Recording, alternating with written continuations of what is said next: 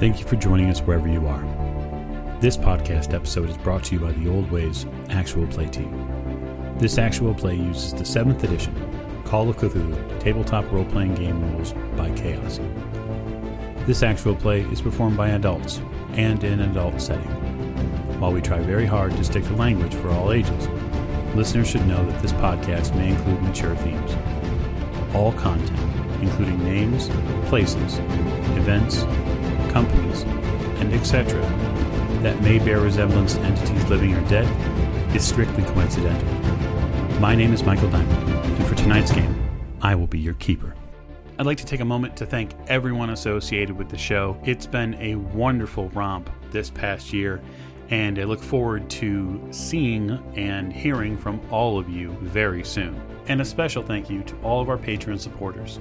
We hope you enjoyed the first pre-show fistfight. If you'd like more information on our Patreon, you can go to patreon.com slash the Old Ways Podcast. Hello and thank you for joining us again on the Old Ways Podcast. I am your keeper, Keeper Michael, and you join us for another episode of Masks of Nyarlathotep, currently in the England chapter. Uh, my cast is here to my right. It's uh, Lonnie playing Lawrence Edward Oliver Forsyth, who had a very, very nice night of rest.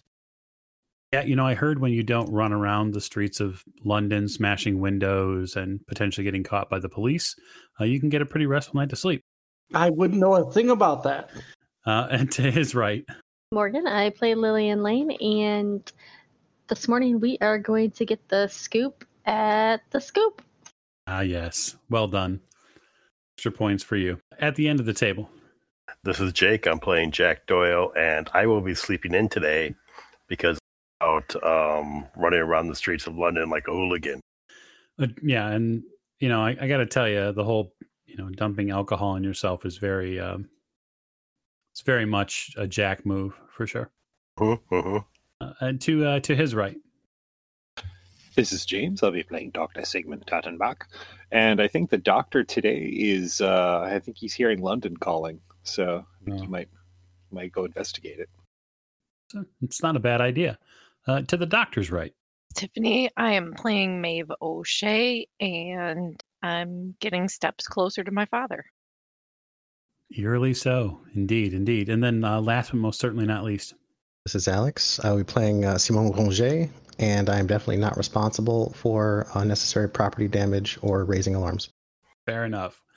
We raised the curtain tonight at the Waldorf Astoria, uh, or the Waldorf in in London, and the investigating crew. Some of them have gathered together in the dining area to take in their first breakfast in London and decide on what happens next. So we'll pick it up in the dining room with uh, Miss O'Shea, Miss Lane, Sigmund, and Mr. Forsyth.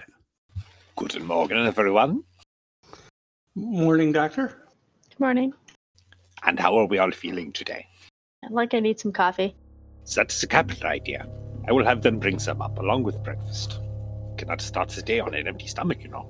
The selection as far as um, food, breakfast, there's not just coffee, but obviously tea and rashers of bacon, eggs are available, all sorts of uh, food for your choice. Uh, you see the uh, one of the wait wait staff comes over and begins distributing coffee. Uh, is there anything else I can get for you? I'm okay. How about you guys? I'm I'm fine, Miss Lane. We'll be all right. Thank you. Very well. Could you possibly bring me a copy of the Morning Scoop? He resists screwing up his facial features with your request. He um, he uh, looks left and says, uh, "Sir, I can retrieve the times for you if that would be acceptable." I have, unfortunately, a rather singular interest in the scoop. Not if for quality, of course. Not permit himself to smile. He nods to you and says, "I do believe that there are uh, newsies outside that will provide you with copies of such a." Fish wrap? You say, sir. Don't Dankeschön. You head outside. Absolutely. So you head outside and you uh, see, you know, regular people moving about their day. There's a hustle and bustle of the streets of London is already kicked up. but there are sea urchins as you might see them, um, trying to sell anything from, you know, a polish of your shoes to, um, you know, something that they've that they've picked up. There's a young man with a board over his front and back who has papers for a number of literary uh, requests. One copy of the scoop, my young man. Hands you a relatively thin paper comparatively to some of the other ones and says, you know, it'll just be a, a few p from you, sir. Uh, hand him a couple of feet. Actually, have I gotten my money changed yet? You probably haven't, no. I have not. I give him an American nickel. He looks at it for a second and kind of screws up his features and and then you see him put it in his mouth and like bite down on it. He seems to just nod at you. Dankeschön. Um, you head back in. I go back inside and have a seat, some coffee, and read my quote unquote paper. Well, the scoop is just everything that you think it could have been and more. Uh, all sorts of uh, gobsmacking, eye grabbing headlines, right? Like, woman professes to have relationship with sea creature. They're just, they're from all over. They're not just London per se, but you see that it seems like there's a couple of wire services here as well. So you're getting crazy stories from Bombay. Yeah, it's the uh, it's a very sensationalist paper. Uh, you had them back in you had sensationalist papers in Germany as well. What they were much of them were more political bent, but you're not you're not unfamiliar with a, a sensationalist paper. Oh, absolutely. This is a this is your traditional yellow yellow uh, scream sheet. 100. percent I take kind of a almost a perverse joy in in reading the trash as I uh, also just kind of getting a feel for what the scoop does before the ladies head out to, you know, go and talk to. Give me a give me give, give me a spot hidden roll. Okie doke. Might reveal something to you. Uh, ninety-seven over seventy, so not so much. Oh, you do not pick up on it. You notice what you've noticed at this point, which is uh, it's yeah, it's a yellow, it's a piece of yellow journalism, and it looks like there every page is is filled with story after story of just some things that are unbelievable. I'm used to tuck it away after I've you know perused it once or twice, just to you know give it a once over, and then um, finish breakfast and see what everyone else is talking about. We are talking about going to the scoop this morning. Are you coming with, Doctor? Well, um, I've not given it any thought actually. I might as well. Should you call ahead though and see if he's in or can take an appointment? Well, we probably should. It's not a terrible idea. Uh, what time is it right now, Mike? I would say it's just quarter past eight, so well into business hours. Okay. Um, I go find an inter- a phone to call out externally. Okay. I mean, you get up from the table, and probably within eight to four steps, there's a wait staff person. And so when you get up, as soon as you get up from the table, they step forward to pull the chair out for you. And they ask if, if everything is all right with the meal.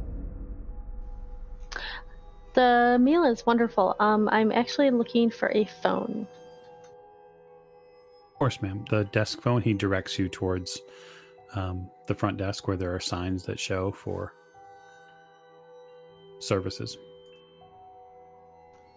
I go that way to the desk. I go to the desk phone. Is there somebody manning that? Like, to Yeah, there's uh, there's a gentleman. There's a hostess at the front desk, who's uh, in the area where you can see that there's a phone. Yes, madam. How can I help you? I'd like to make a call within the city of London. Am I able to do that from here? Of course, Fabulous. of course. Where should we ring you? Um, can you um ring the scoop, please? You get a very similar reaction that Sigmund got with the wait staff. There's um, um, they pause for just the ever so briefest of moment. Then the hostess nods and picks up the candlestick and uh, an earpiece, and she taps it and then speaks to it for a moment. Fights back a gag. Yeah, that's probably one way to put it. Places the candlestick and the uh, receiver end towards you. They should be on the line presently. Thank you. Hello? Hi, I'm looking to speak to Mr. Mickey Mahoney. He says, Speaking. And do you for? I'm uh, Lillian Lane. I am a um, associate of uh, Jonah Kensington. He um, kind of gave us your name and in reference to talk to you about uh, Mr. Jackson Elias. Uh huh. I'm wondering if you'd be available to speak in person today. If we could come down to the scoop, um, uh, myself and a couple of my associates, to speak with you about Jackson. Yeah. You know where we are? Ludgate? Yes. Uh, what time would be an appropriate? Uh, what time will you be available to meet? Should be available after nine. Great. And um, one of my associates, Maeve O'Shea, will be it, and maybe somebody else might be coming as well. Do you say Lane? Yes. Of course, Miss Lane. I'd be happy to see you. We will see you after nine o'clock then. He hangs up the receiver. I hand the receiver back to the, the hostess and I thank them for allowing me to use it. Yeah, she uh, takes the receiver and the candlestick phone back from you and places it back down on the desk, and she nods. Great. I go back to the table. I'm showing Maeve the article about the woman has romantic relations with the fish. Did she say romantic relations with a fish? I'm not the one who wrote it. Yikes. Um, so uh, Mickey Mahoney would have agreed to meet with us after nine o'clock this morning. Okay. I'll, I'll be going with you, ladies. Fantastic, Doctor. You know, four seems a bit much for an office. I think I will bow out this time and go see London. Just a bit about town. Okay. The four of you wrap up breakfast. Uh, the three of you are going to either take what the train, or you're going to get a car service to take you down to the scoop, or you're going to walk. How far away is it? Well, after doing just a, a bit of asking around, it seems like it's probably a good 15, 20 minute walk down Fleet Street. So, from where you're at at the hotel, you would basically go about a block or so towards the river. Not, not hard to do. And then at that point, you would head directly east uh, until you walk down to Fleet Street. Now, there's more than enough buses and uh, trains that would take you there. Yeah, it's January in London. I'd say let's get a car. Their hotel is happy to provide you with, you know, links to a car service. They can get a driver here relatively quickly. You do notice, though, there are quite a few, um, actually, quite quite a lot of people are walking, January or not. And so, Good for them. while it is, while it is cool, it's not like London is covered in snow at this point. This is downright balmy for Chicago. Yeah, yeah, no, this is way better than being in Janu- late January in Chicago. Uh, so uh, this begs the question then, Sigmund, you're going to go just kind of give a tour of London. Uh, Yeah. Any place specifically you're planning on going? Uh, I'd like to see the, the palace, just uh, some of the some of the major sites, and maybe do a little bit of light shopping. Nowhere, uh, you know, like see the see the palace, see the tower. Sigmund has never seen London before, so he's going to do just you know a few hours worth of taking a look at it, and maybe pick up a postcard for Lily. Sounds like a wonderful idea. Pick a good one. Okay, so then uh, with him on a, a day of uh, you know touristy things in London, a good ten or so minutes pass, and the three of you are standing outside of uh, an office building. Looks like it's a the scoop is specifically is up on the third floor. It's a relatively shabby building uh, in consideration from where you just were. Uh, it's it's really kind of how you imagined it after hearing stories. The office is loud, um, typewriters. It feels a little cramped, at least in the outer sections, and uh, you can hear this kind of raucous voice inside. Uh, got a bit of a. There's definitely a bit of a, an Irish accent to it. It kind of reminds you, uh, Miss O'Shea, kind of reminds you of when you know your mom would get maybe a little upset. She would feel like her she would feel the old country accent come back through. And so you can you feel that a little bit and hear that a bit as you're uh, waiting outside the door. Nine o'clock rolls around and you enter. Uh, the inside of the scoop is precisely how you imagined it from the look of the outside. It is folders and papers stacked on desks. Uh, you see that there are some staff members here that are trying to attend to the organization overall of the location, but they, they don't seem to be doing a very good job. They have a bar set up at one corner of the of this office building, and that seems to be fairly well attended. But between the clack of typewriters and the shuffle of office paperwork, at least initially, no one seems to notice you enter the front door. I look around a bit. Is there anybody like at a front desk or anything? There's a few stacks of folders and papers at a front desk. Uh, it looks like if you lean a bit to your left and you look deeper into the office, you see a gentleman sitting behind uh, a desk. You can tell just from his gravitas that that is definitely the person you talked with on the phone. You can hear it in his tone. Red hair, cigar chomping, thick fingered, short man.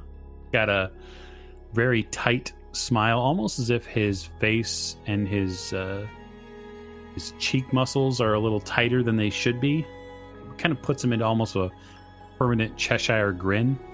He sees you looking around, and then he, with his cigar, waves you over a bit. Is that you, Miss Lane? Come on in. I enter his office, and He stands up. I'm assuming Mr. Forsyth and Maeve are coming with me. Oh, yes. Mr. Mahoney, nice to meet you. I extend my hand. He takes a moment and places the cigar in a ashtray, and then uh, you see him kind of absentmindedly wipe his hand on his, his vest. Yes, uh, extend it. Miss Lane, th- thank you for coming. He uh, shuffles around the side of his desk and sets up a couple more chairs. Please, please sit. Uh, you've uh, come by way of uh, Jonah Kensington, huh? Yes, um, this is my um, compatriot, Mr. Forsyth, and this is Maeve O'Shea, one of my other compatriots. Well, there's three versus one. This is the odds you Americans like. As we do, I take a seat in front of him. So, what can I help you with?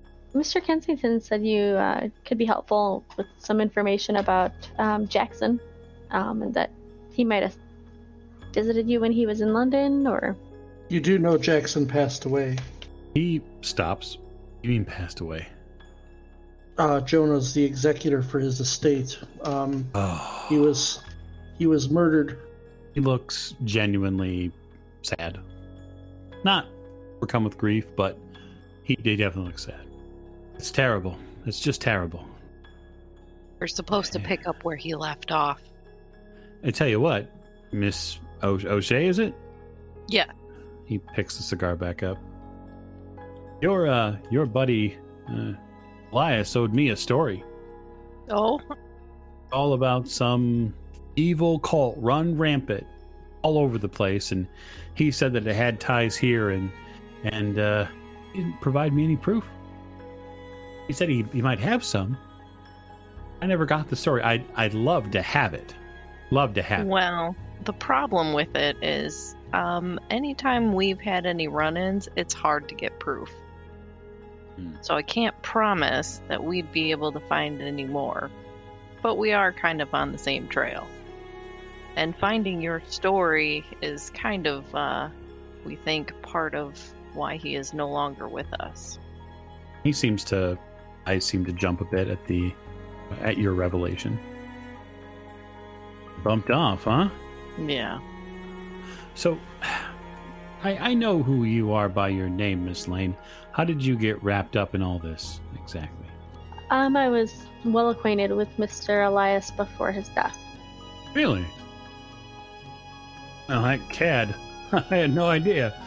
You and he uh, had a relationship of sort? A friendship kind of relationship. Hmm. They're all they're all friendships, of course. We had we had all worked together on an expedition in Peru. Really? Hmm, fancy. Peruvian. What uh, what wonderful and sweaty things did you find down there, Miss Lane? Kind of cocks his eyebrow. I was not on that expedition. You'll have to ask Mr. Forsyth and Miss O'Shea. I wouldn't dream of it. So, how can I help? He came to me and he and all sorts of thoughts and considerations that he was making here in London. But I must tell you, Jackson wasn't sort of the man to, to keep me on uh, a string. He didn't keep me in the loop there.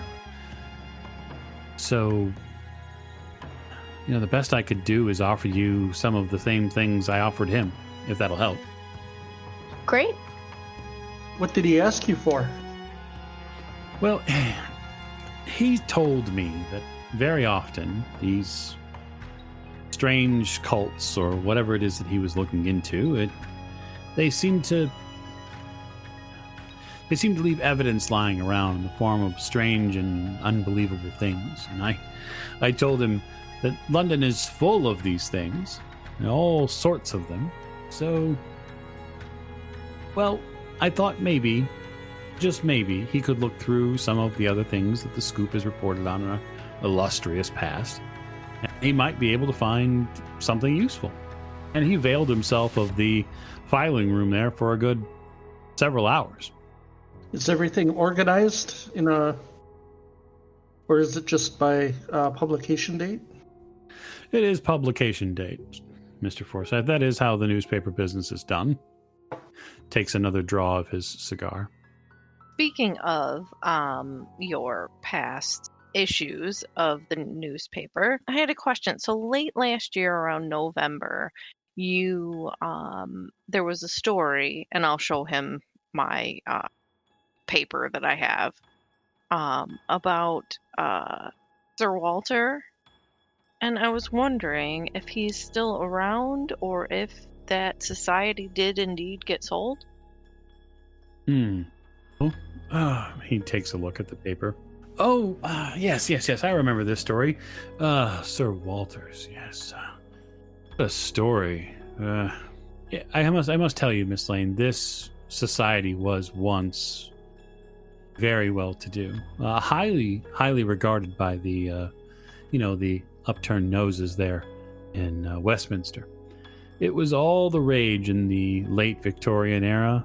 All the rage. They loved the idea of having a society based around spiritualism and seances and all of the pitter patter socially that went with it. It wasn't really until recently that strange things happened there. What kind of strange things? Oh, um, well, the rumor is is that there was a falling out among some of the, um, um, what shall we say, more socially connected students there, and there was some concern about some of the younger ones.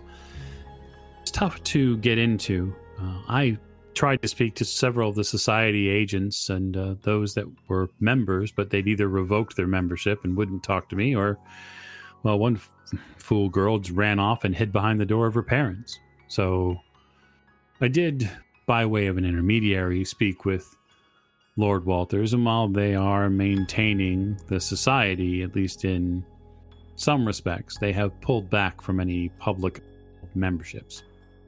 Now, have did you ever hear of a Neil O'Shea visiting there? He stops for a minute. Mm, you, not that I can remember, Miss, but uh, the roles, of course, the uh, the the roll caller there at the society would be Lord Walters would know, you know, who the members were. Do you know where I can find him now? Mm, yes, just north of uh, Hyde Park a bit, and uh, near Paddington Station. Thank you very much. Of course. He turns back to you, Forsyth. Uh, if you'd like to avail yourself of our copy room, please feel free. Uh, Elias spent the better part of a day in there. That's uh, incredibly gracious. Could I possibly do that tomorrow? I'm with Miss Lane today. I'll I'll do the research. It's fine. Either way, I I do keep a fairly tight schedule, but uh, if, if if you would like, he gestures to you, Miss Lane or Miss uh, Miss O'Shea. You're uh, you're welcome to use the um, reference library there. Okay. Just let me know when I need to be kicked out. I would I wouldn't consider it.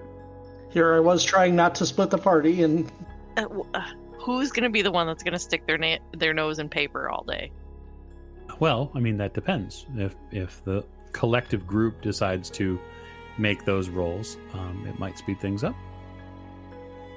And if it's one person, you're relying on one person to make all the rolls. So that's totally up to you.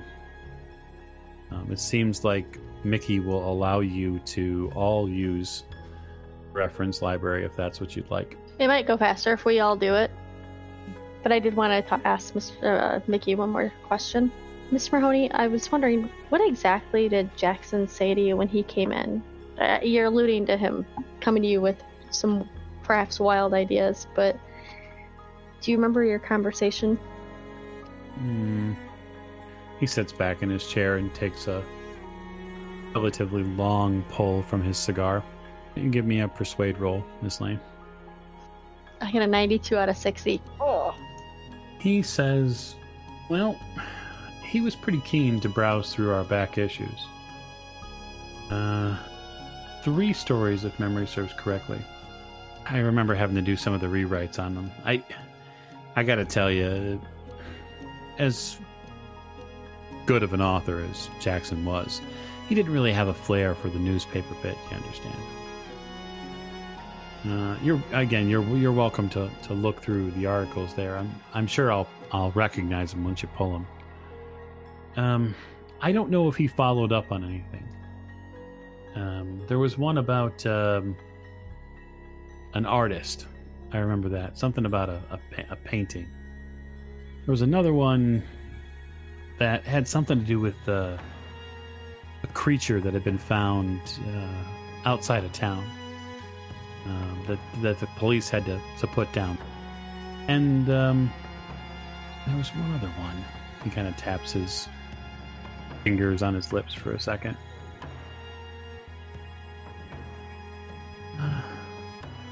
That's right. There was a, a series of murders Jackson was interested in. He he had mentioned something about checking them out with uh, the yard, the Scotland Yard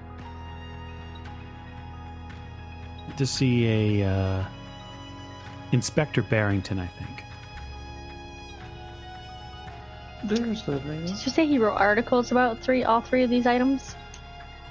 No, I just remember him writing notes about them and handing them to me, and he wanted me to whip them into stories. And I, I could. I had to, you know, I had to make sure that people would read them. So you embellished a little. Anything to sell a paper, Miss Lane. I totally understand. Do you remember what year and month those stories might have come out? you know, to be honest, no. I, I see a lot of different papers. No problem. Do you mind if the three of us go and do some research in your um, archive room? Not at all. Go right ahead. Thanks. Thank you. All right, well, let's get these library uses out of the way. Yep, that's right.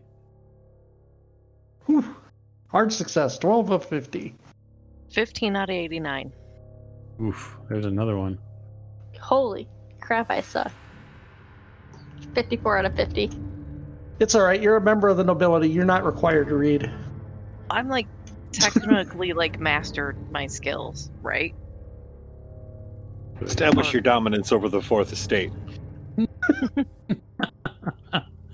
Uh, so okay, so I'm going to hand. Um, I'm going to deal with uh, the bottom to the top. I think that's the best way to do it.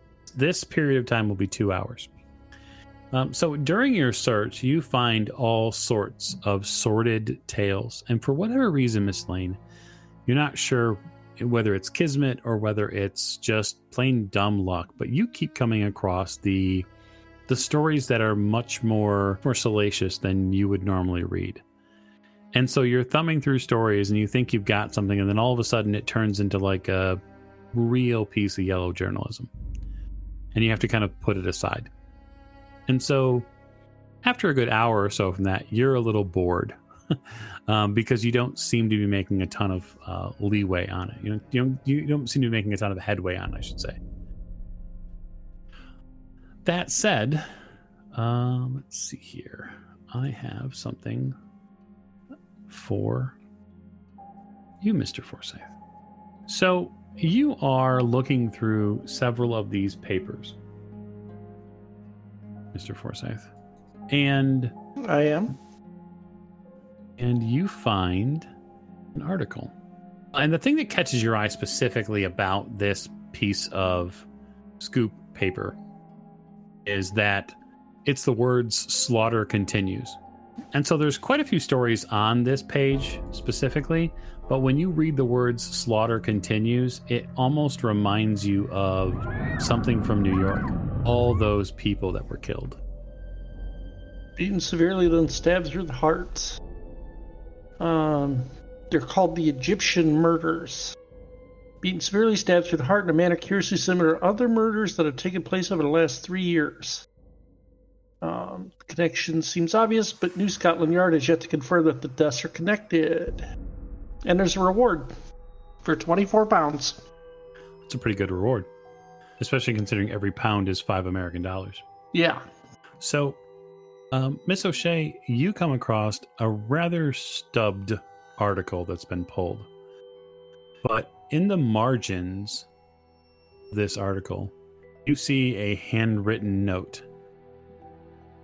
And that handwritten note says promising. And that looks promising, those two words are written in the same style of fountain pen that Elias used on the Kensington note. Police baffled by monstrous murders. Killer beast shot but still alive. Oh, there's a farmer, George Ars- Osgood, and resident Lydia Perkins were torn to shreds in apparently unrelated murders on consecutive nights.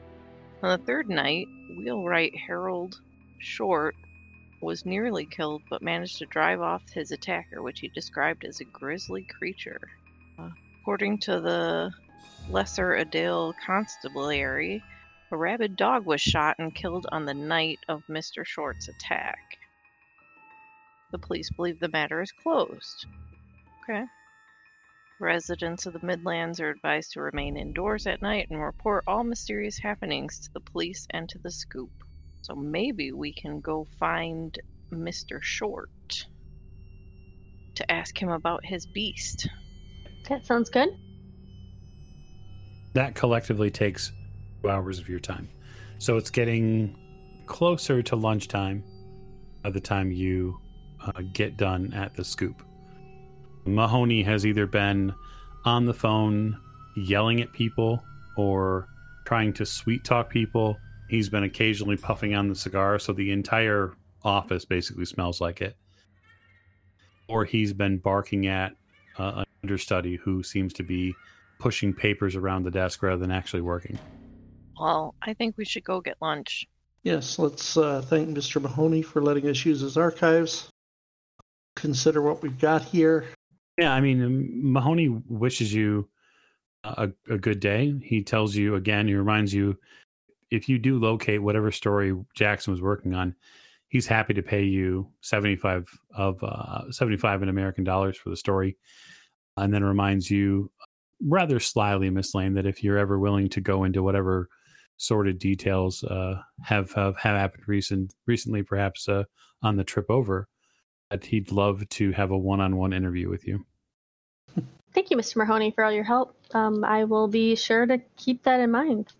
Grins and chomps back down on his cigar. So you guys head off to lunch. Any idea where you're going to be looking to get food at? Type of restaurant specifically? Well, we could always uh, head back to the hotel and speak to the doctor, and then maybe see if we can track down this uh, Mr. Short. Sounds good to me. After my sojourn about town, I probably head back to the hotel as well. Okay. So uh, we bring everybody back together.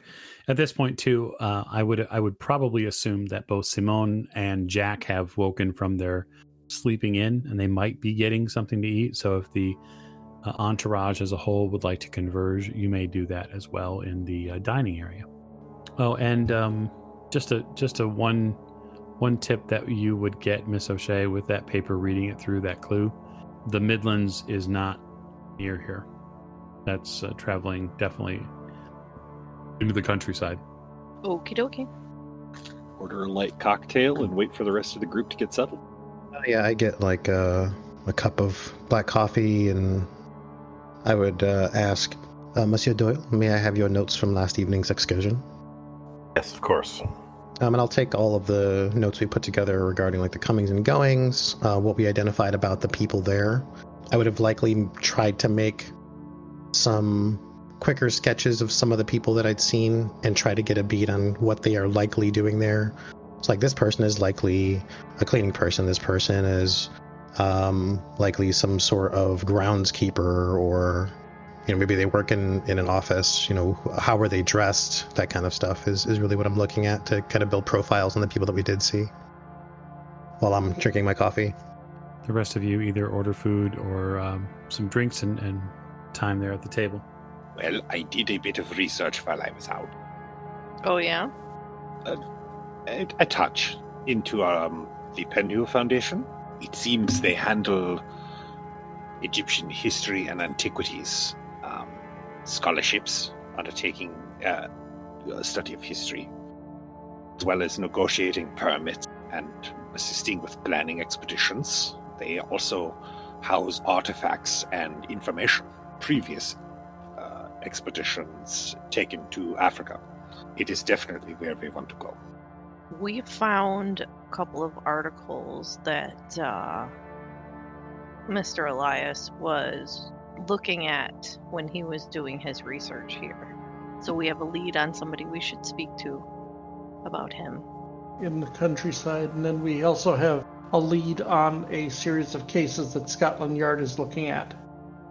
So here we are again with an antiquities house and a bunch of murders. Fun times. You say there was a string of murders like before? Seems like a trend. That's exactly my thought, Jack. Whatever we do, we don't open the door in the floor in the basement. Don't remind me about that. Or we do. I mean, come on. Oh, no, no. Doctor drains his drink in one shot. Only you only say that because you weren't bitten. The last time uh, Miss Lane went in a basement, she tried to burn down the place we were in. True. That was awesome. But uh, if it becomes a matter of us uh, turning over these stones to determine what is underneath them, the problem will be uh, each one of them is going to create a certain amount of noise. And uh, so I would recommend that we choose our uh, next objectives very carefully. Um, Penhew Foundation is they represent what I would consider a uh, formidable presence in the area in which that building resides. Yeah, they uh, at night they keep a rather large collection of individuals in the building. For some reason. Or the entire night. That tracks with the information that I found. If they are housing a large number of Egyptian artifacts, then they would never leave it completely unguarded.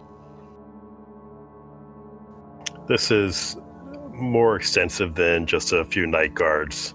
You think there's something nefarious? There's always something nefarious. Haven't we figured this out yet? They are definitely concerned, and they have practices in place in order to identify potential intruders. Do they wear red scarves? No. Uh, actually, I forgot to ask, but I would probably remember or have noted it. How many of them were armed openly? Um, none that you Okay. saw. Okay. I mean, unless you count the torch. No. I don't know if anybody walked out carrying a pistol or a cudgel or a something. The Nope, broadsword. You didn't, you didn't see any weapon. Broadsword. Crossbow, I don't know. Ace, pull arm. Beers, yeah. Trebuchet, I don't know. Just carrying a trebuchet. That's feet. Uh, but if you have all these other leads that uh, will point in the direction of information that we can gather, perhaps the uh, Penhew requires a bit more careful consideration. Because once you reveal your presence to them and make them aware of the fact that you are here, there's no more. We, we lose any uh, The element of surprise. to be subtle, yes. Say we follow some of these other ones, and maybe, you know, we have a stakeout and see the comings and goings with the Penhew, or if they have a schedule. Be nice if we could find out some more information about this uh, Penhew. Well, I do know that he was Aubrey Penhew was part of the Carlyle expedition. Yes, yes. But other, other than that, the current director is an Edward Gavigan, I believe is his name. Because Penhew is quite dead. Most likely, yes. As far as we know. So they believe. Believe it might be worth uh, determining whether or not there are any cargo ships coming from Africa that may have things that they want to deliver to the Penhew. Their service entrance is probably the most accessible. Uh, so getting an understanding of how and when they receive these shipments would likely be advantageous for us. We would likely get a better idea as to what their full staff would be like, as everyone would have to be on hand to unload and evaluate and assess the goods that are being sent there. It occurs to me that as they are the ones that negotiate permits with the Egyptian authorities, we will have to deal with them one way or the another eventually. I don't doubt that at all, Doctor. But I think that uh, these stories that we've unearthed and these other leads that we have might allow us to continue to make headway while we determine how best to approach Penhew. Oh, yeah. I agree. Let's try to look into what all these other uh, stories we have and leads. Yeah, did anybody actually give a full breakdown of their stories? No, we I haven't yet. Um, evidently, there was a series of, as of the article was placed in June of 24, there were a series of murders called the Egyptian murders, and a foreign man's body was found in the in the ta- in the Thames River. There's a investigator in charge of those murders named Barrington, who hopefully will have a better outcome than the last investigator into a series of murders I've I've had the chance to run across. Wry smile. Quite a bloody affair. The, apparently, there were uh, two murders and one attack, and the person in, survived uh, from. And he described his attack from some crazy beast or something. Elias had written in the margin of that paper that it sounded promising, so I thought maybe we could go find Mr. Short, who is the survivor of the attack, and ask him what this creature looked like. The the police claim it was a rabid dog, but it killed two people. Yes, let's do that. Rabies is deadly.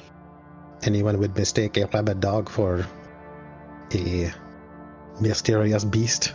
So it sounds a bit more uh, in the vein of the strange things that you have seen, no? Perhaps, or perhaps this individual just uh, I'm gonna get to his brain, his mind. There's only one way to find out. Right, Elias was looking into it. That's all I know because it was his handwriting in the margin. So, I mean, we don't know what he found or what he didn't find. I mean, it could be nothing, but if he was looking into it, it was worth looking into, I guess. And you said this place was in the country? Yes, in the Midlands. And we were also thinking of speaking to Scotland Yard. I visibly tense. I think we wait on because you know what happened the last time we tried to trust a police officer. I think we see what we can find out first before we go asking about that stuff. That's fair. The problem with uh, informing the authorities is they will indiscriminately uh, kick over the same rocks that we were talking about, Mhm. aggravating the proverbial bees.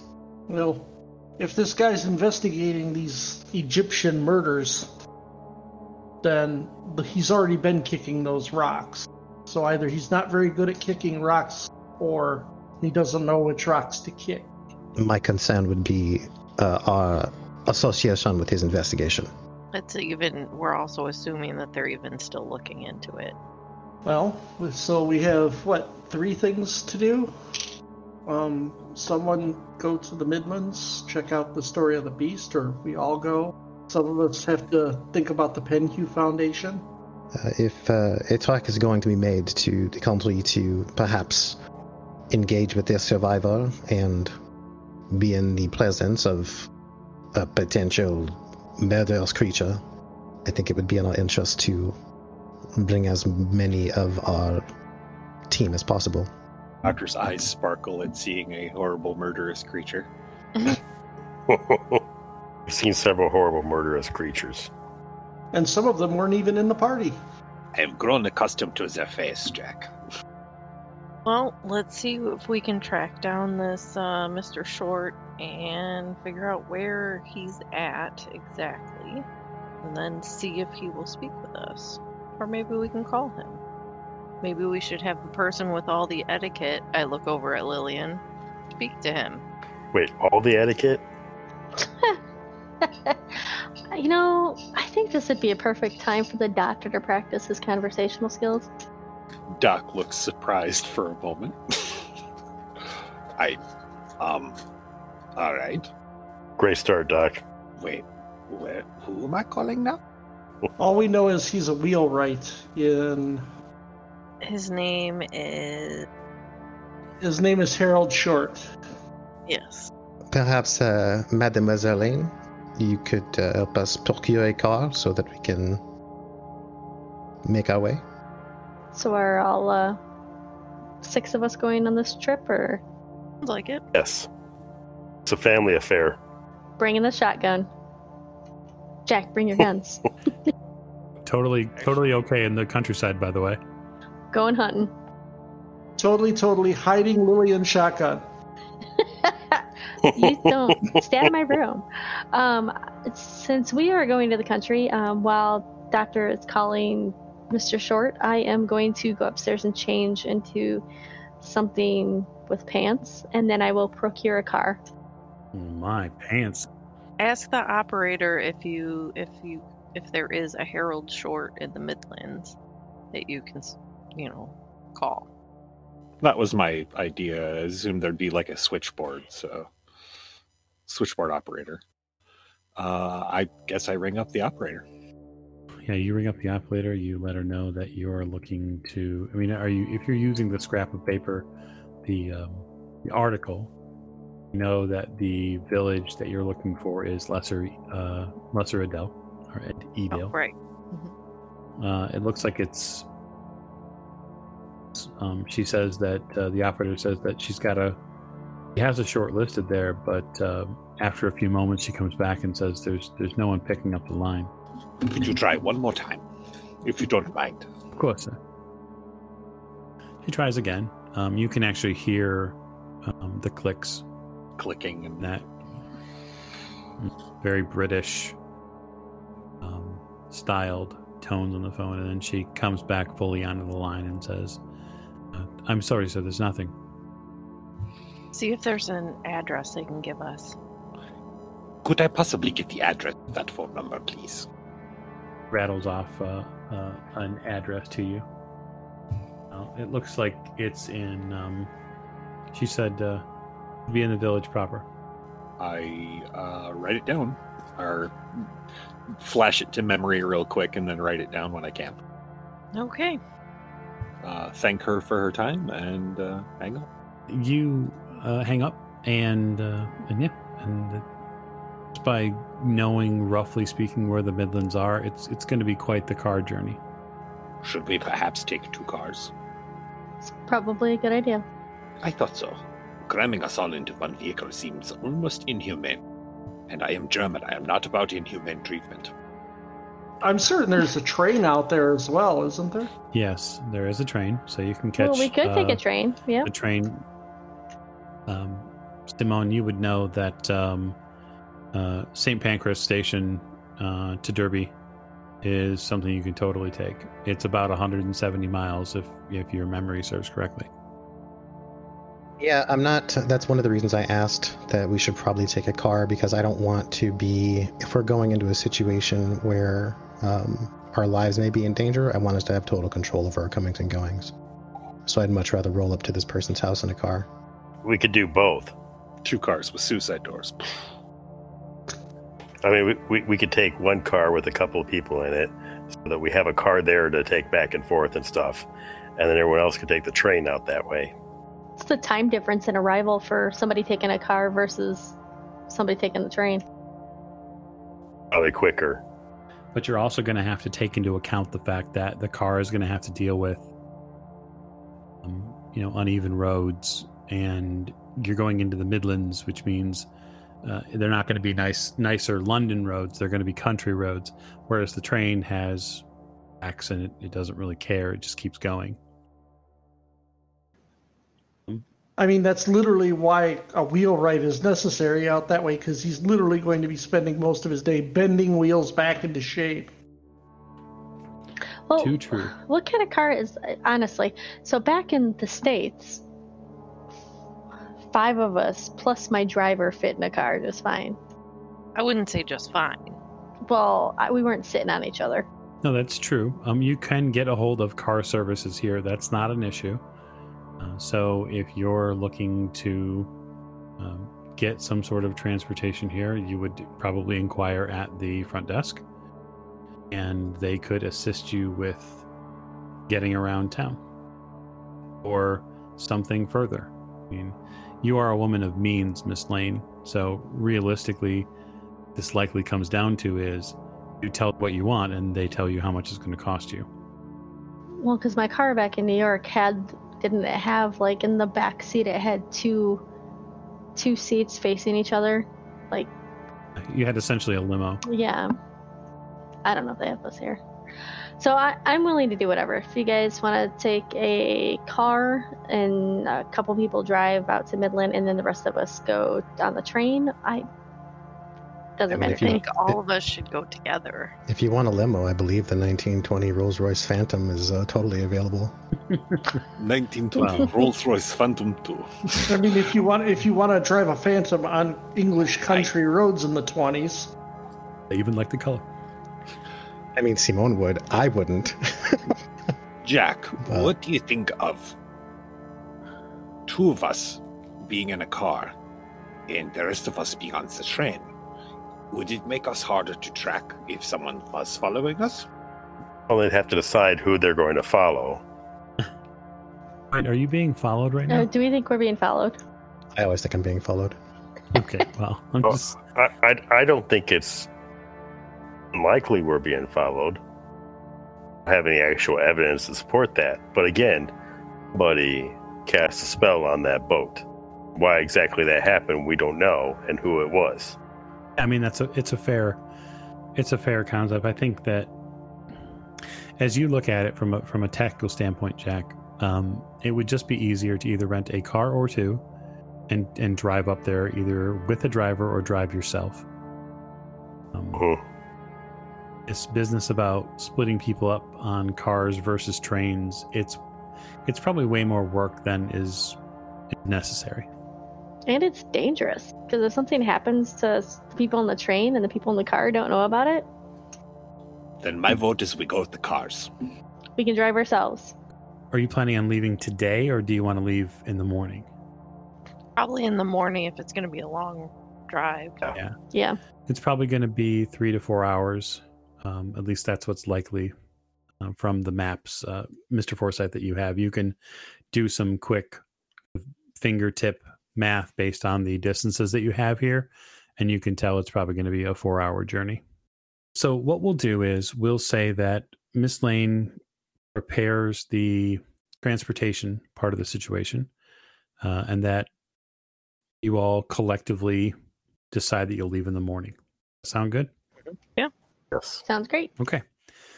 I will call the session there. And then what we will do is we will reconvene next week with you heading to the Midlands to investigate this killer beast, which was shot but is somehow still alive, supposedly, and perhaps get a little bit deeper into the England chapter of Masks of Nyarlathotep. So I want to thank all of our listeners for uh, taking the time out to listening to our continuing adventures. And a special thank you again to our Patreon subscribers. Remember, the Old Ways Podcast is on Patreon at patreon.com slash the Old Ways Podcast.